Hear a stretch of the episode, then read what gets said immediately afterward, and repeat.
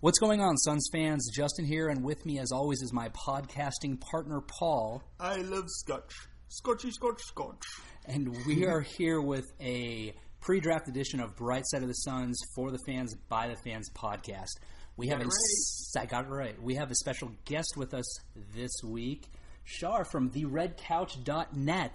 And I love Anchorman, Paul, and it is an absolute pleasure to be here with you guys today talking about the bright side of Arizona sports. All right. I like the enthusiasm, and unlike what most people are thinking right now, theredcouch.net, not an adult site.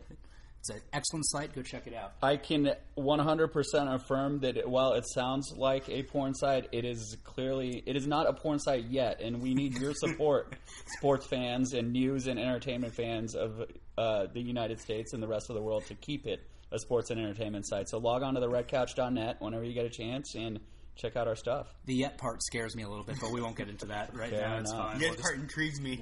That scares me more. That intrigues you. All right, so we have the draft coming up this week. It's been a crazy couple of days. It has been a crazy couple of days. And the first thing that is on the old agenda here, as many of you out there hopefully know by now, the Celtics and the 76ers landed a deal, or Blockbuster, sure. Where the 76ers have moved up to the number one pick and the Celtics have slipped back down to 3. We were talking about this a little bit before we went on air, but the initial question is, could the Suns have maybe snuck in there and taken the 76ers spot and made that trade with the Celtics to get up to number 1? And if so, who should the Suns have taken if they got up to that number 1 spot? We're playing a little fantasy land here right now. Yeah. We do that a lot. We do that a lot. Maybe we can do that on the redcouch.com when it comes to porn site. Again, the operative word is yet there. Terrifying me, guys. You know what, Paul? I'm gonna step away from our usual flow and let Shar handle this one first, if you're so inclined, sir, since you're the guest of honor today. Put me on the hot seat already. On the hot seat. I like it. You know, if I were the Suns and I had the number 1 pick, first of all, I would have done whatever it would have taken to get that number 1 pick. But you guys aren't going to like my answer. I don't think the masses are going to like my answer. But not Markelle Fultz, you mean? And not Markelle Fultz. If you ask me, I think this draft, you know, whether we like it or not, is all about Lonzo Ball. Wrong. Allow me to make my case. I think I would take Lonzo for two simple reasons here. First, I think Lonzo is clearly the best player in this draft, and I think with the number 1 pick, you got, whether it's need or, you know, whatever your roster says, you got to go with the top pick. And this is a guy who all year has been described as Jason Kidd with a jump shot. And if you're offering me Jason Kidd with a jump shot, I'm not saying no. But mostly, speaking to his talent, if you close your eyes and you somehow are able to imagine a universe without LeVar Ball, I don't think there's any question this guy's going number 1. I think it's mainly a case of too much dad all the time in all the wrong places and too much noise, and that's what's bringing his stock down. Now, before Paul yells at you. I don't want that to happen. Well, I guess Paul's already showed his hand a little bit there because he yelled wrong abruptly. So, Paul, you obviously don't agree with Shar. Please. Yeah, I mean, I'll start off on the Jason Kidd comparison because I hate that comparison off the top because Jason Kidd was an elite defender. Ball is at best an average defender. And if you're going to compare him with a Devin Booker, who is currently a below average to terrible defender, that is a bad start for a backcourt when you need one of those pieces to be able to at least guard the best guard on the other team. And that does not offer that opportunity. 2, I'm concerned about his jump shot because the form is so funky. It goes in college. It goes in, but the question is, can he get it off in the NBA? That form is admittedly atrocious. College basketball hoops are the same as NBA ones. Just gonna throw that out. I'm not talking about getting into the hoop. I'm talking about actually getting it to release. Well, you said getting into the hoop initially. I'm just saying. Okay, thank you for the technicality, lawyered. I accept the technicality. It's just an actuality. But go on. But anyways, and this is all irrespective of the existence of LeVar Ball, who was just a circus and belongs in Los Angeles, because we have enough other circus-y kind of things going on in Phoenix right now. We don't need another Circus. Another ring to that circus. Well, pray tell you, what circus do we have going on? Since Markieff Morris left town, it seems like the circus has kind of gone off, and we've had less drama over the course of the last season. So, but I want to quickly, before we get into the circus discussion here, I think you raised a good point. I think the second reason I would take Ball is I look at everything with the Suns' development and future planning right now from the perspective that we have a budding star in our shooting guard. Yeah. And, he's a star, not just, someone that could potentially be a perennial all-star, but he's someone that could perennially be, I'm already jumbling words. I'm not even in my first. You're not the one who's drinking. I understand. Exactly. I understood you. But Booker is someone that could, be on the All-NBA team every year, and we need to start from the premise that what's the thing that we could do to make Booker the most successful player he could be? And I think at this point, it's if you can get a pass-first point guard that defers to Booker on the offensive end and can set him up and get him easier shots, which is something that I think Lonzo can do. I mean, I think that's it would be the ideal choice in this scenario. I mean, I get your point, and that is actually, let's let Justin talk because he hasn't really talked at all yet. That's Paul saying I get your point and I have no counterpoint. So I'm gonna actually that's not that I don't have a counterpoint. I just don't want to monopolize it. If I was at number one, I think I would. I'm going to lean towards agreeing with Shar here and say that I would probably look at taking Ball at that pick as well. I get the arguments for Fultz. The issue that I see is that while Fultz is a point guard by trade, I see a lot of, he's a scoring point guard. He's not a pass-first point guard. Sure. I think Shar brings up a good point that with the roster that Suns have in place right now, they've got a scorer in Booker. They've got a scorer who goes a bit forgotten in TJ Warren because he missed a lot of time last year, but if he's healthy, that guy can put the ball in the hoop. And Eric Bledsoe, the current point guard, is obviously not an ideal distributor. I'm obviously a huge Bledsoe fan. I've said that for a very long time. But I think that as far as the development of the Suns, the development of this youth goes, if they can get a pass-first point guard who can also shoot, that's gonna take them a lot further along. It's gonna take them, closer to a championship in whenever the Golden State Warriors are done. Which might not be for a very long time. Right. Yeah, right. So we're all agreed there. Yeah, I mean, I think that I would probably lean towards taking Ball too, and I've liked Ball even before this whole LeVar Ball thing happened. Frankly, I kind of wouldn't mind hearing the LeVar Ball show once a week here in Phoenix. I mean, at the very least, it'd be entertaining, right? Yeah, well, I mean, because you can actually make an argument, and I know a lot of this argument was actually made a little bit prior to the actual draft lottery, where there was the possibility of the Suns getting the number one pick, and you could have made the argument that from a standpoint of need, Josh Jackson is actually the best choice for the Suns, period. And even if you had number one, he might be the best guy to go with. If he reaches his potential, he could actually be the best guy in this draft because he does have vision. He does have defense. He has hops out this world, and his shot may not be as broken as some people think it is. So, hot take, Paul. So if he actually is able to put it all together, he could be an excellent player, be that complement scorer, also be able to cover for Booker on the defensive end and help with that distribution because Booker's not too shabby from a passing end as well. So you get a bunch of guys who like to move the ball around. You can simulate something similar to what's going on in Golden State right now where that ball does not stop. That ball is not...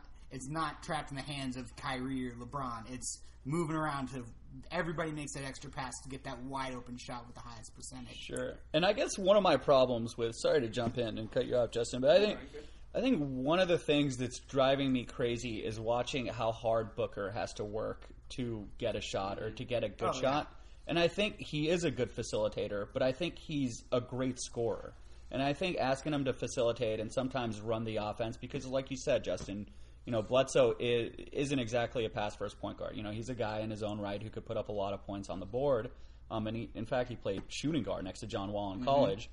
And same thing goes with Brandon Knight off the bench. So it would be nice to see Booker have to work not as much to get his own shot and not as much to set up other teammates and have another guy to do that, and just let Booker be the scorer on this team. Which frankly could lead to fixing this defensive problem that Paul likes to bring up constantly with Devin Booker. Right. Oh, and I agree with that too. But let's...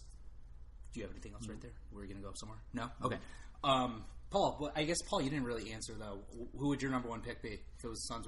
Is it Josh Jackson? No, actually, it's Markelle Fultz. Okay. It's Fultz. I mean, if you're going to put these guys in tiers, like, if you were to... Here's a good example. We take the playoffs of the this past season in the NBA. Golden State was clearly up here. The Cavs were on another level. Paul's putting his hand very high in the air for Golden State, just for those listening. And the Cavs were clearly below them, but then there was another big gap between for everybody else. And in my mind, you look at these players, Fultz is up here. Fultz is a complete player. Lonzo Ball is great at some very good things that are very important, but has some flaws. And you have a bunch of other guys that have strengths and weaknesses, and depending on what you need, they can fit that. And if they all live up to their potential, they could become something better than what they are. So from that standpoint, when you got the number one pick, you got to take the best player available. And in my mind, that's Markelle Fultz. Alrighty, well, let's move on. Step out of fantasy land now, perhaps. Fantasy land's always a fun. It was enjoyable. I liked it.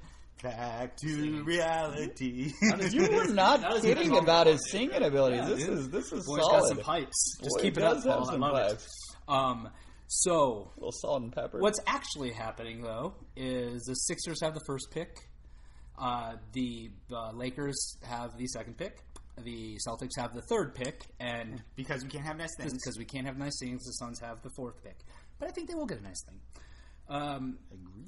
I think we can all agree that Sixers are going with Fultz. Yes. Yes. Yes. Okay. He is trusting that process. Yes. Right. And can we all agree that the Lakers are going Ball? After what happened today, yeah, definitely. I mean, they don't have a logjam in the backcourt anymore because D'Angelo Russell is now a net. I agree, and beautiful. I know we're getting to reality. I hear it's lovely this time. It's not New Jersey anymore, dude. It's Brooklyn. It's awesome. Oh, shit, that's right. Forgot about that. And if you don't mind, it's only been 3 years. Whatever, it's fine. I was just gonna say. It's stepping back into fantasy land for a second, even though I think we're all agreed the ball's going there. How amazingly phenomenal would it be to watch LeVar Ball's face in live action if the Lakers pass up on him? I am here for that. God, I would give so much to see that happen. I mean, I don't want his face. I want a Kanye West moment. I want him running up on that stage, going, "I'm gonna let you finish." Taking the mic but from Lonzo should have been a Laker. Right, right. I feel like he would just like run up there and like I don't know, throw like a big ball or shoe at Adam Silver or something like that. It would be weird one way or the other, but it would be hilarious. That would be fantastic, but in all likelihood, not going to happen. And even if they were to pass on him, I think we would probably all assume they're still going to take a point guard, maybe De'Aaron Fox. Sure, you had mentioned that earlier. So let's all assume that Lakers go point guard at 2, regardless of who it is. Who's going 3? Because that's obviously something that has huge implications for the Suns, because we'll figure out who the Suns have left to choose from. Paul, you first. Thank you. Well, if the scuttlebutt is true in any way, it sounds like it's going to be Tatum. Just because, one, apparently the Celtics haven't even spoken to Josh Jackson yet. Which doesn't necessarily mean that they won't pick him if they like him. No, it doesn't, but I think they've had Tatum in twice. And Josh Jackson did cancel on them, too. Right, and I think Josh Jackson is rather duplicative with Jalen Brown and Jake Crowder and a bunch of other guys that have in their team. What they really need is a secondary scorer to complement Isaiah. Because right now, they're the Isaiah and a bunch of guys who can defend. If they can balance that, take some of that pressure off of Isaiah with another scorer on the wing, that can open up a lot more for the rest of the offense. And Tatum is the more polished offensive player. He's NBA ready from that standpoint. Juncture. Shard, he's from Duke. Oh, sorry. You done? No. Yeah, I'm done. Okay. I'm good. Shard, what do you think? Yeah, I agree with the Tatum call on this one. And for a lot of the reasons that you guys said, and also for the fact that, you know, because Draymond Green has essentially, you know, altered the landscape of the NBA power forward position to where, you know, you can't get it done with a 6'10", 6'11" guy who can't shoot from the outside, mm-hmm. who's too slow to chase people around. You need, you know, a 6'8", 6'9", versatile guy who can, you know, bang with the big boys down low and also, you know, handle the ball and initiate the offense. And I think that's pretty much what you're getting with Tatum here is 10, 15 years ago, I think the guy would have had a tough time sticking in the NBA because you would have wondered, is he a small forward mm-hmm. or is he a power forward? Probably too small to guard the power forwards and too slow to guard the small forwards. But now, I mean, you're getting a guy who's perfectly versatile in a position in a league that really doesn't have positions anymore. So, yeah, right. I think long-winded answer, yes, Tatum, I agree. Kind of how the NFL has become a passing league, the NBA has become a positionless league or is slowly migrating into that direction. Way to weave in the NFL into this. I feel sorry for that. Training camp's coming up in like 2 months or something. Hard Knocks is coming up soon. Oh, can't wait. Yeah. I feel really sorry for that 7-foot lumbering white guy who used to be able to make a nice solid career for himself in the NBA that can't even get. Big Country Reeves. Jake Sakalitis. Oh, Big Jake. I felt like there was Isn't he the original Greek freak? My man. He is now. Majid Lamp. Oh, boy. No. Is that I didn't even come close. No, it's Maciek Lamb. Come on, dude. Have respect for Polish people. Is he Polish or wasn't he Turkey's finest? Oh, no. He was Polish? Come on, you're talking to the original Polipino. My sincere apologies to all the people. Now I'm kind of concerned that I'm wrong, but I'm pretty sure he's Polish. Anyway, lost my train of thought. What were we talking about? Yes, the number three pick. I think we're all on board there. Any last thoughts, comments on that? Oh, number 4. Is that an important thing to talk about? No. Not on a Suns podcast. Not at all. Let's move on. Nobody's skip over to number 5. I'm interested in Sacramento. Yeah, I want to know. Love Sacramento. Apparently, De'Aaron Fox actually wants to go there. So, or maybe he's just saying that because he wants top 5 money. Maybe. That's a red flag right there. I mean, you got to check the guy's head after this. Volunteering to go to Sacramento. Some serious problems. Yeah. He's on no draft lists all across the board now for teams. Okay, so especially Sacramento.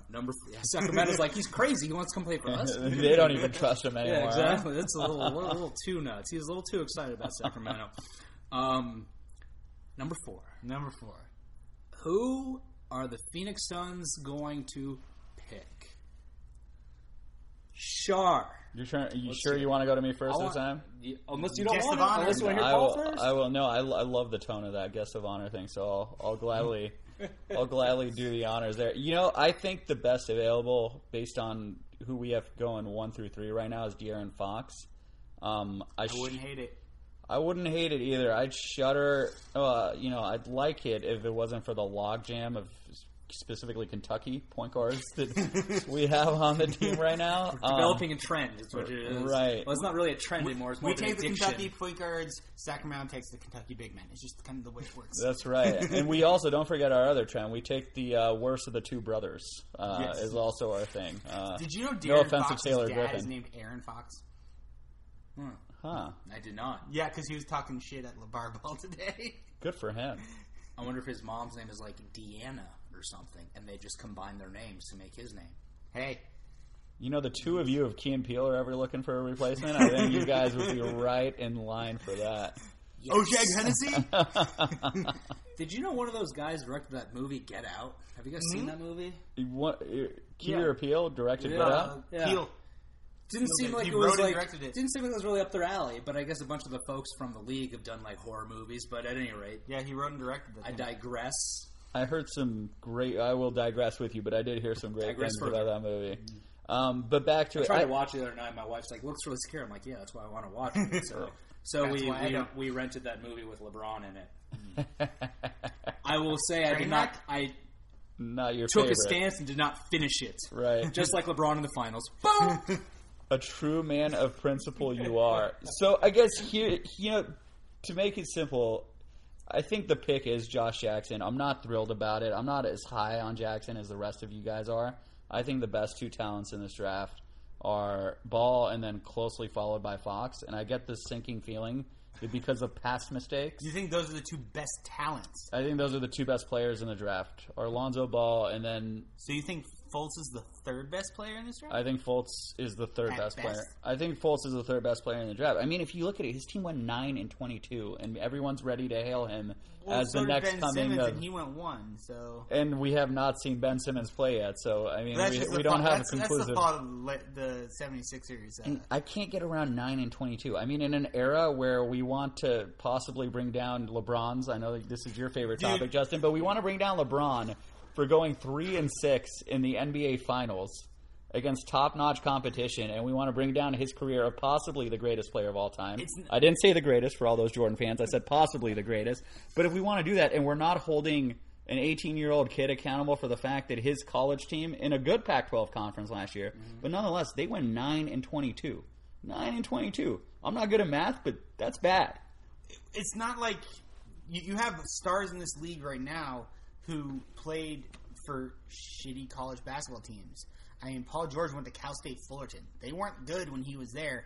He was good, but he didn't have anything around him, and you can only do so much.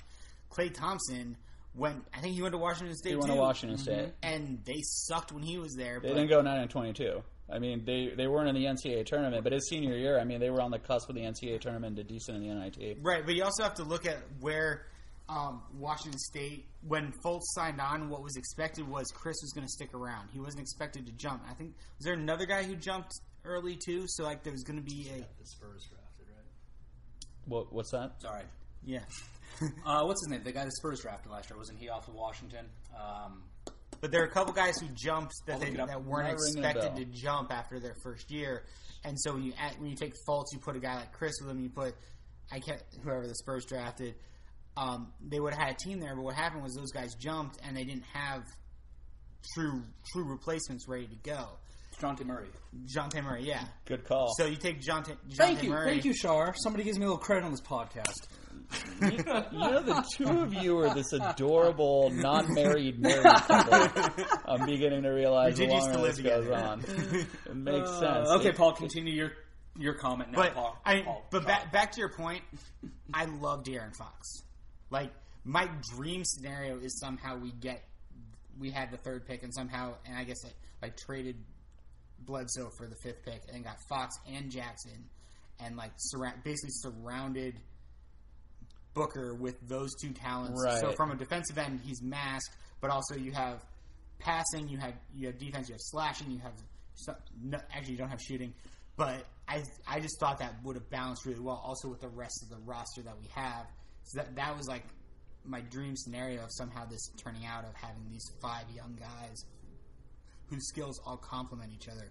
But in my opinion, with where we still are, as long as Eric Bledsoe's on the team and it doesn't look like he's being traded anytime soon, and all the point guards, or most of the point guards we're drafting, will have been off the board by the time Bledsoe gets, or by the time the Suns pick, I think the move as of right now is still Josh Jackson, because he is the best player available, but he also fills a glaring need on the Suns, which is some that defense, athleticism at that wing spot.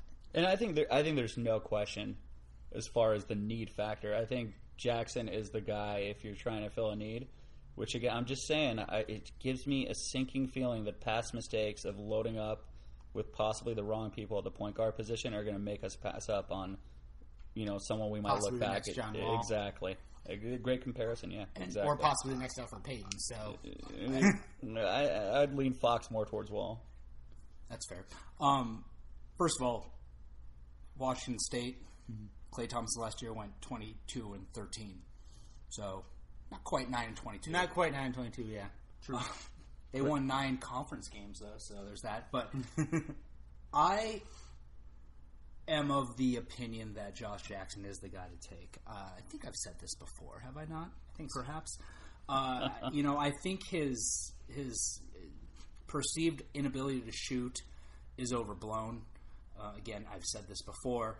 The guy shot 38% from three-point range this year. The second half of the season, shot almost 50%, shot like just a shade over 48%.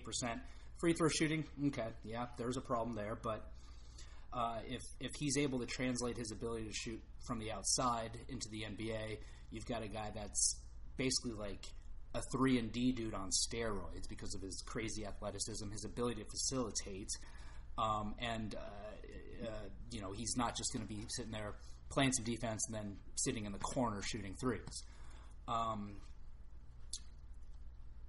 Totally lost where I was going right there with the rest of that. We were talking about, and as far as, you know, the Shar, your point about them passing up on, you know, a point guard who they think is, who they potentially would think is, you know, maybe higher rated, but don't want to do so because of past mistakes. I don't see Ryan McDonough as the type of guy who really is caring about past mistakes. I mean, he's made some big he's made a few big mistakes, but he also hit a lot of home runs, and he hasn't come across at any point throughout his tenure here with the Suns as somebody who's going to be shy or timid in taking some sort of action if he feels like it's the right thing to do. So while I think it's Jackson, if the Suns think De'Aaron Fox is the guy, like, I have no doubt that they'll take him. And I mean, he's already drafted, like, I don't know, 43 Kentucky guards. It's not like he's worried about drafting another Kentucky guard, I don't think. You could also make an argument for Isaac, too. Sure. Sure. What do you guys know about this Florida State kid? I didn't really get a chance to watch them play much. He's raw, but he's got a lot of potential. He's like a 3-4 combo a little bit more, so he's on the bigger end. But again, also provides a lot of the same defense as that you think you could possibly get out of Jackson. Honestly, I haven't seen too much of him either. I'm really going off of a lot of just like what I've read and some YouTube highlights and whatnot, because I didn't really watch a lot of Florida State during the year, and I'm trusting guys who do this for a living, not guys like us who just do this on a Tuesday night. Hey man, it's us Tuesday nighters that built this world. Yes, I mean, exactly, Shar. Thank you, Justin. Nailed it. I do like Isaac. If Jackson's off the board, then I would say, again, assuming the folks who we anticipate to be off the board are off the board as well. Actually, that doesn't make sense. Well, so let's say Jason Tatum's on the board, Jackson's off the board, and we've got Tatum, Isaac. And Fox. I would probably lean towards Isaac myself. He's a 3-4 right now, but yeah. I think he's close. He's more of a 4 than a 3, and I think he has some potential to fill out and play a little bit of 5. And the idea of that could be a hell of a rotation. Exactly. Right, if you have Chriss, who's a freakish athlete, Bender, who is something, we'll find out eventually. Hopefully. The boys got handles. That's for sure. And then you've got Isaac, who can maybe play some 5 as well, maybe play a good chunk of 5, who's also a freakish athlete, who his per 40 in terms of rebounds when he was at Florida State was impressive, based on my recollection. And he's shown the propensity to be able to put the ball on the hoop, too. You know, I think that's an excellent front court moving forward. So I'm a big Isaac guy, and I think he, next to Jackson, possibly has the most upside. Now, the most upside can also be, you know, a way of saying they might be a big bust as well, but I think that because of how raw he is, but because of the skill level that he's already shown, notwithstanding the fact that he is probably more raw than the other guys that are in this draft, he has the potential to be something special out of this too. So if Jackson's off the board, Jackson's the guy that I want to see the Suns take, but if he's not there, and they take Isaac, I think that's a fantastic move. But I mean, this draft is so loaded that I don't know that they can take anybody at 4. I'm going to be like, oh my God, no, that's horrible. Right. Unless they, you know, let's take like TJ Leaf at 4, then I'll. It does feel like a loaded draft, though. Yeah. It does feel like a loaded top 5, top 6 draft. I think the only one I'd be disappointed in is Tatum, just because we basically have Tatum and Warren. And Marquise Chriss. No, and TJ Warren. Yeah. You think that's the better Tatum comparison? Very much so. I mean, I disagree with you there. Very, very much so. I think Tatum's a better shooter. He's a better shooter, but their skill set is very similar. Both from they're a scorer, don't have the greatest defensive capabilities. They're not above the rim guys, but we've already got that skill set there in TJ. Duplicating that with Tatum, I'd rather have a guy who switches it up, who, if we played both those guys on the court at the same time, aren't trying to be in the same spots and overlap each other. The difference that I see between a Warren and a Tatum is that Warren, to me, is more of a, how do I put this, like a junk scorer. He doesn't have to, he's like Marion. He doesn't have to play design for him. Marion without a weird shot or a three that goes in regularly. He doesn't have to have plays designed for him. He scores a lot on hustle. He scores a lot on knowing where to be at what time. But I think Tatum has a lot more offensive ability when it comes to being able to create his own shot, shoot off the dribble, things like that. So I think that they're similar to the extent that they are both good offensive threes, but I think they bring different types of offense to the team. Agreed. I think Tatum's got a little bit more ball skill than TJ Warren, whereas Warren might be a bit of a more natural scorer and slasher than Tatum, but I agree with you there. By the way, while we're talking about this litany of small forwards all of a sudden, can we take a second and just spill one out for my man PJ Tucker, who I know he's left us, but he's one of my favorite Phoenix Suns of all time. It was great watching him actually get a chance in the playoffs. Mm-hmm. I don't know what that coach was thinking, but I would have played him 48 minutes if I had to and just put him on LeBron James and let the man do his thing. Just be like, PJ, you know what, stay down on the defensive side. You don't need to go down on offense. Just wait for LeBron to come back. That's right. If this is Dwayne Casey, if you're listening to me, this is Shar Balmani, theredcouch.net, not a porn site. And I am telling you, you put PJ Tucker out there on the best offensive player on the other team for 40 minutes a night, and you will see what the man can do. Well, I mean, that's assuming he stays at Toronto. I mean, he is a free agent, and I want to see that dude get paid. I'd like to actually see him also stay in a winning situation, but the dude deserves to get paid. He's earned that money. Agreed. Completely agreed. He's on the... Is he over 35? No. But I think we went over this before. I'm pretty sure he's younger than us. That's not surprising. Way to date us, Justin. We've done it before, so welcome to the podcast world. Yeah. I didn't realize my personal info was going to get thrown out there tonight. Social security number. Yeah. Again, I was happy for him to see him play in the playoffs and actually contribute. Unfortunately, the Cavs rolled just turned 32. Oh, good for him. So he's got another happy birthday, PJ. He's got another good contract in him, and I'd like, with the new cap and whatever, I want to see him make as much as possible. Because I mean, he's got to keep up that shoe collection, and that can get pricey, especially when he's got to get those Zo2s. Yeah, yeah. Aren't they having issues all the colorways, making them though, or something? Like, didn't Lonzo Ball not wear his own shoe to his Lakers? Because they only have the model. Workout. The model. That's the word I was looking for. Not practice or tryout. Yeah. You were getting there. You were inching your way up there. Going through that baby steps. That's right. Exactly. Okay. So, contrary to popular belief, the Suns have more than one pick in this draft. You're kidding. Yeah, wait, I know, right? Are we just going to skip over the possibility of trading for Porzingis? No, we're not, Paul. We're going to talk about that later. Stick to the script, bro. I mean, it sounds like Paul wants to talk about it now. You know what? Go. Just go. Well, no, go. I'm going to go get a beer. All right, well, Justin goes to get a beer. There has been word from Woj, Woj bombs as they are called in parlance, that Porzingis is available, and the Suns inquired. And Philly, big Philly style, shot back with he wanted Devin Booker and the number 4 pick for that, and I'm pretty sure the Suns laughed in his face. But the idea of bringing Porzingis to the Suns is, I would probably trade the farm outside of Devin Booker for Porzingis, because the goal for this team is to get two young stars to grow together. Sure. And you can't get much better than Porzingis in that age range of guys that are Would you trade the number 4 pick straight up for it? It would take more than the number 4 pick to do it, and hell yes, I would.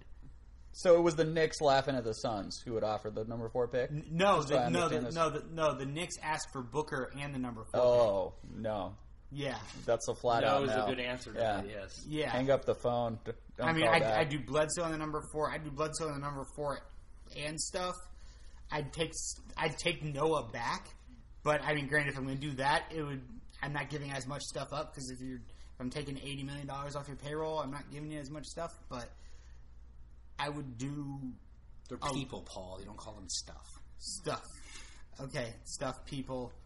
I would take back a lot, send out a lot to get that guy on our team. That takes a lot of gall to ask for the number 4 pick in addition to the Booker. I would think it's the other way, where the Knicks would have to offer us their pick in Porzingis for Booker just to get me to not hang up immediately. I mean, I'd still hang up within 10 seconds because Booker's, you know, off the table unless we're talking Steph Curry or, you know, 4 or 5 other players right now.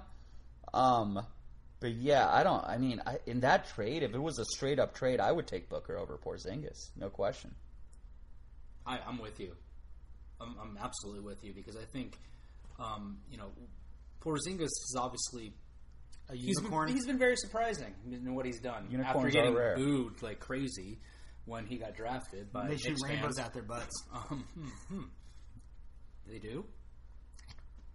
Well, he's good. You know I'm going to wonder about things like that, Paul. Come on. So this is the portion where it starts getting weird finally, huh? Yeah, we got enough beer. It took 36 minutes. All right. But I think that Booker has so much more room to grow. He, as we've already pointed out here tonight, he's shown an improvement in his ability to be a playmaker throughout last season. I still think his defense is going to improve, and he's going to become more than a serviceable defender in the NBA. And he went through that second half of his rookie year and the first half of last season were a little worrisome, but it seems like he came out of that because he obviously played well, towards the second half of the first half of the season and the remainder of the season last year, and overall had a good year. So I think that the growth that Booker is going to show in the future is going to exceed that of Porzingis. So I'm with you that I wouldn't be interested in losing Booker to get Porzingis. Well, I also look at it just from the standpoint of trading Booker for Porzingis doesn't change the Suns' situation. It's basically shuffling deck chairs. The goal is worse. No. Porzingis is excellent. Porzingis is great. Right, but I think what Shar is saying is, okay, if we're giving up Booker to get Porzingis, then presumably we're giving into whatever trade they want us to do. So we're going to lose perhaps the 4th pick, perhaps we're going to lose Chriss or Bender. So it's more than just Booker going. Right? Is that what we're... That's a part of what I'm saying. I think that's definitely accurate, what you're saying. But I think in addition to that, too, like he said, I don't think that trade would change the deck enough to put us in the playoffs. Right, and I think we'd be, going back to your discussion about butts, we'd be trading a buttload of potential, where I think Booker's ceiling is so much more infinitely higher than Porzingis's, is that, as long as we're going to suck... Let's suck the right way, and let's build with the players that have infinite potential. And I think that's Booker. Like by not going after Paul Millsap in free agency this year, you guys hear that? That wasn't real, was it? No, that's still like... There's a lot of stuff that's real, because you got to understand, it's McDonough's last year, and Sarver wants back in those playoffs. And I think you overblow that, but go on.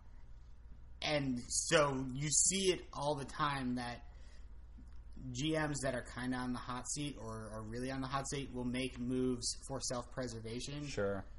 So he may make some short-sighted moves to get back into the playoffs to get that extension that may, in turn, actually push... Like, a lot of those times when those happen, those moves backfire, and the guy just...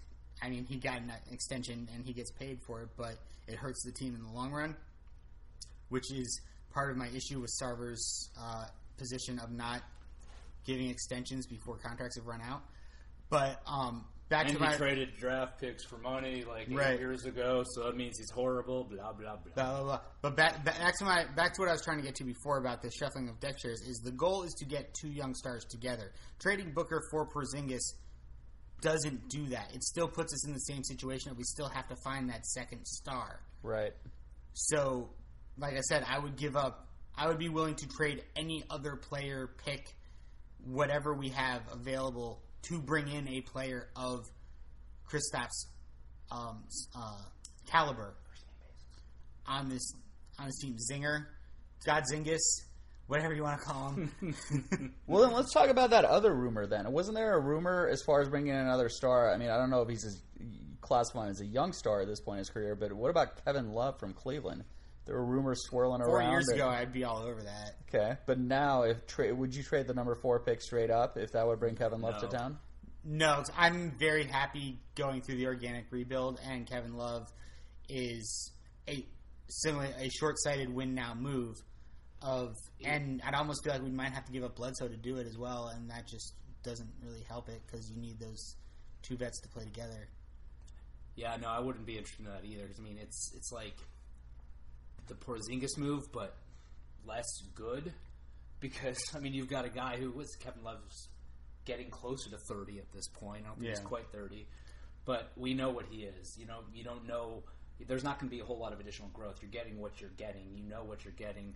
And what he is isn't going to push the Suns to where we as fans hope they eventually end up.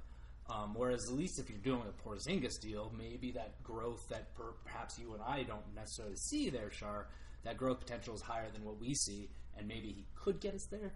But ultimately, I think, again, it's just a matter of you're taking a deal in the Porzingis deal that we don't see as being something that would be good for the Suns and just accepting a lesser deal by bringing in Love. Sure. So I'd be zero interest.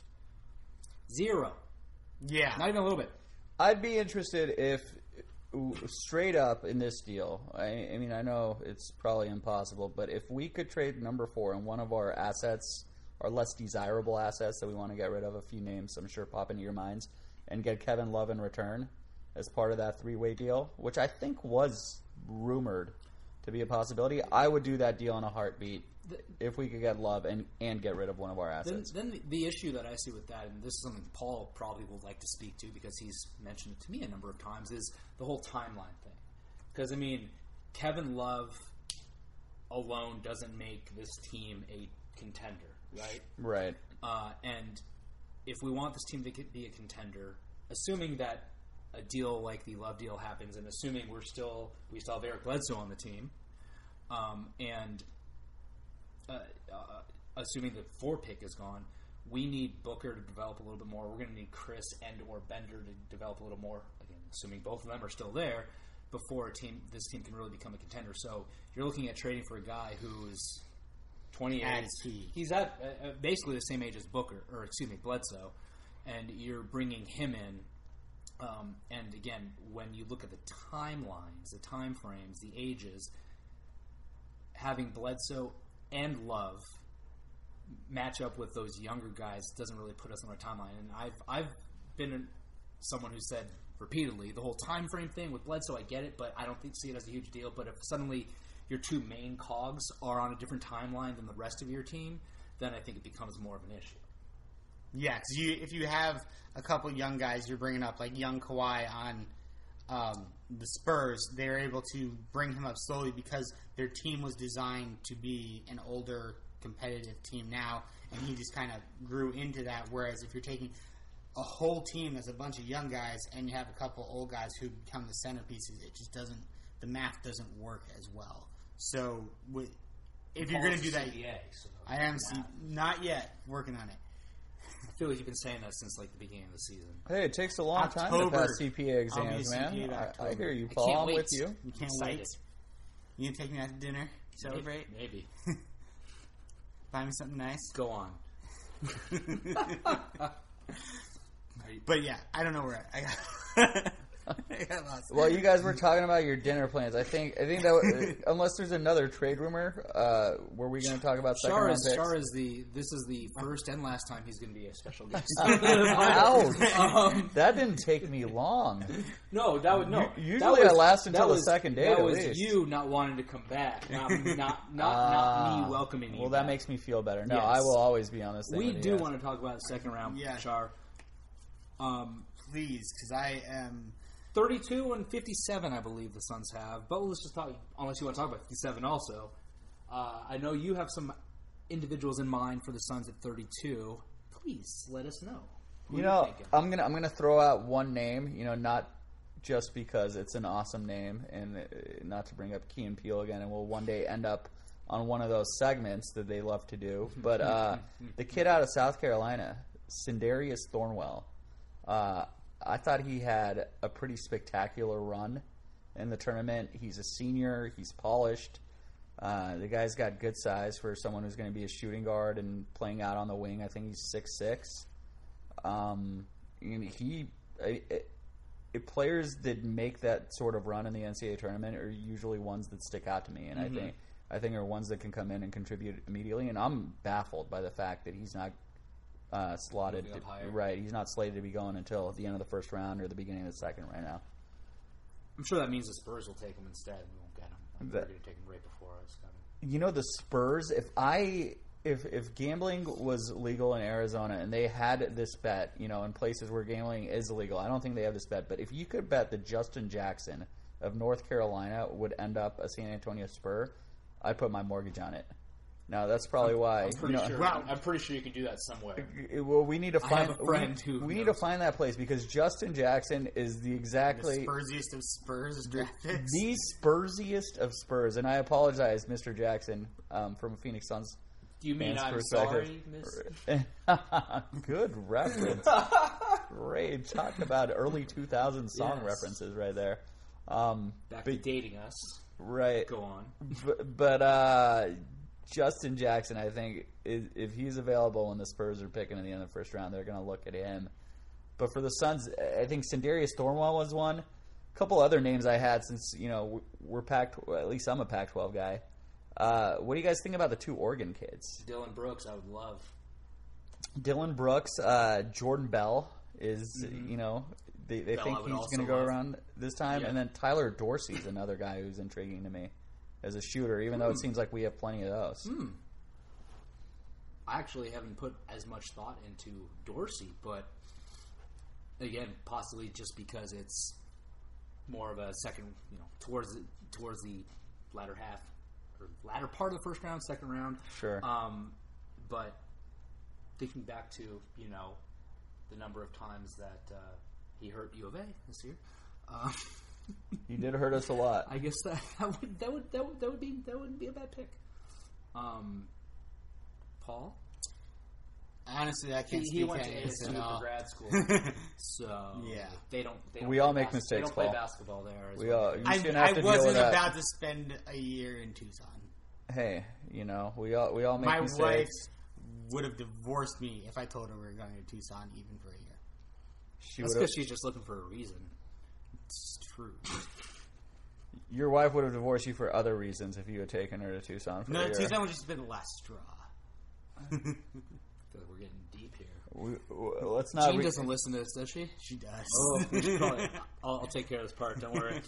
But no, unfortunately, I've never really been a big college basketball fan and don't really start looking at players until it starts becoming. I have an idea of where the teams I pay attention to are picking, and I just didn't have time to start looking at that second round. So your guys are talking about stuff that I don't know enough. Hey, man, I mean, you got your hands full with taking Justin out to dinner and, you know, making sure the relationship. I'm sorry, I got that wrong. Whatever it is, the two of you guys are spending plenty of time at dinner, so it's understandable. I'm going to mention one more name, which I think is interesting and, you know, might even be available super late in the second round, okay. Which is the Villanova kid who kind of was a late bloomer. Yeah. Josh Hart. Yes, thank you. The guy's just a gamer. 4 years, senior. Which is going to be a knock on him because nobody seems to like 4-year seniors anymore. Right, yeah. But winner is the operative term. The guy, if you go back and watch the national championship 2 years ago, against North Carolina, he was playing, you know, he locked down Justin Jackson, mm-hmm. who's 3 to 4 inches taller than him. He's played shooting guard for that team. He's played power forward for that team as a 6'4 guard. He just does whatever it takes to win. Yeah, and that's definitely one of those guys that if he's there, especially with that late pick, there's no downside to giving him a run. I mean, especially again with that pedigree. With his winning background, with his ability to defend multiple positions, I think when you're talking about a late round draft pick, a guy that has that type of, you're not looking for upside at that point, you know. you're looking for someone who's going to contribute to your team, and I think Josh Hart would be a fantastic ad. I'll take you guys' word for it. Not to be confused with Josh Hartnett, right? Once they draft whoever they draft, I'm going to do a deep dive on highlights, and I'll go all in on that guy like I did on Archie Goodwin. So that worked out well. I feel like when you say you're going to do a deep dive on something, it's lights off throughout the house. Reading The Red Couch, watching The Red Couch. You watch. Well, I don't know. You get to The Red Couch immediately. I think it starts out with a smoke-filled room with some cheap malt liquor. You know, and just I'm higher than that. Highlights glaring on the screen. But Char has you pegged. It's Potter's 100% pegged. On that note, I think we've hit on everything we wanted to hit on this fine evening, have we not, gentlemen? I agree.